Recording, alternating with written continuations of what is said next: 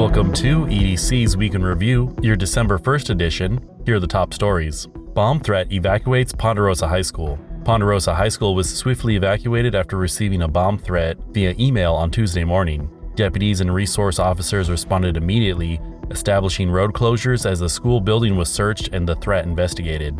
This is another in a string of threats to area schools. Detectives arrest Stockton man for El Dorado Hills burglaries. Detectives began investigating a string of burglaries in the Blackstone community in El Dorado Hills. With help from residents and police work, Marcus Wright of Stockton was identified as a suspect. Detectives arrested Wright after a parole search uncovered evidence. The investigation into the burglaries remains ongoing. Trial begins for father and son charged with starting Caldor Fire. Testimony began in the case against David and Shane Smith, accused of starting the Caldor Fire by reckless shooting in 2021. A witness said he saw the men shooting guns shortly before the fire broke out. The defense lawyer criticized the investigation and suggested another firefighter as an alternative suspect. Teens' online activity leads to arrest of father. A 16-year-old girl was discovered selling nude photos online, grossing around $40,000. Detectives found the girl's father, Scott Davis, was complicit in the activity and profiting from it. After an investigation, detectives raided Davis's home and arrested him on charges including sex trafficking and child abuse. The investigation into the exploitation case remains ongoing. Deputies arrest tagging suspect in South Lake.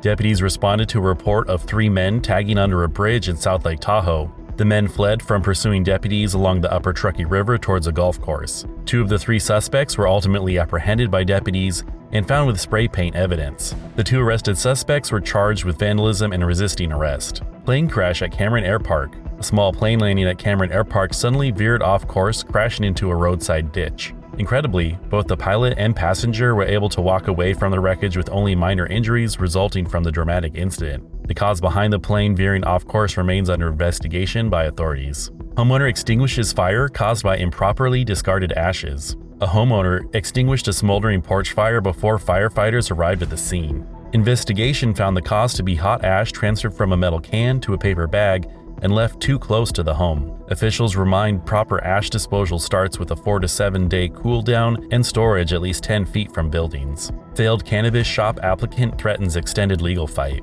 TMG Placerville LLC, seeking to open a dispensary under the name Trez, was ranked 9th out of 13 applicants and was denied one of the three spots to operate in Placerville.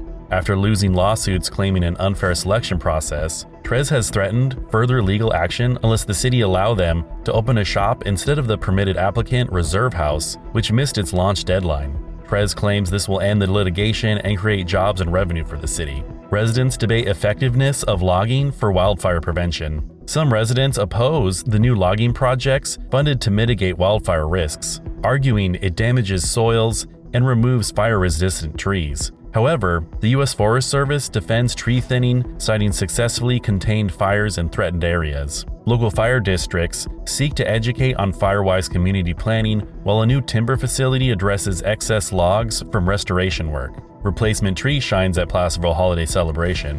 A replacement tree was officially lit in Placerville next to the bell tower after last year's was damaged. The lighting kicked off the hometown Christmas celebration put on by the city and El Dorado Community Foundation. Festivities featured student caroling, Girl Scout treats, dancing, and other community performances. Pony Express Trail lane closures begin December 4th. Beginning December 4th, there will be shoulder and lane closures on Pony Express Trail and Pollock Pines for tree removal work.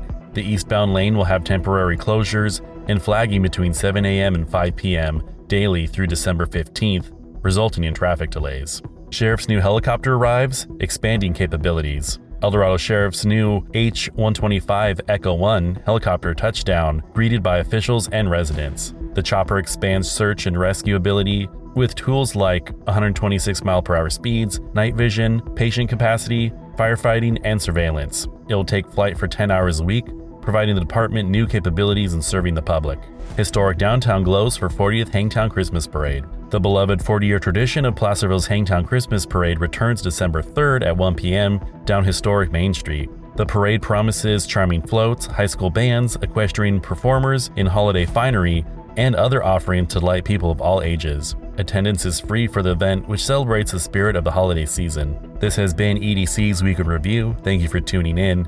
And as always, if you enjoy our content, please like, subscribe, and share with a friend. And if you want to learn more about these stories, please see the show notes.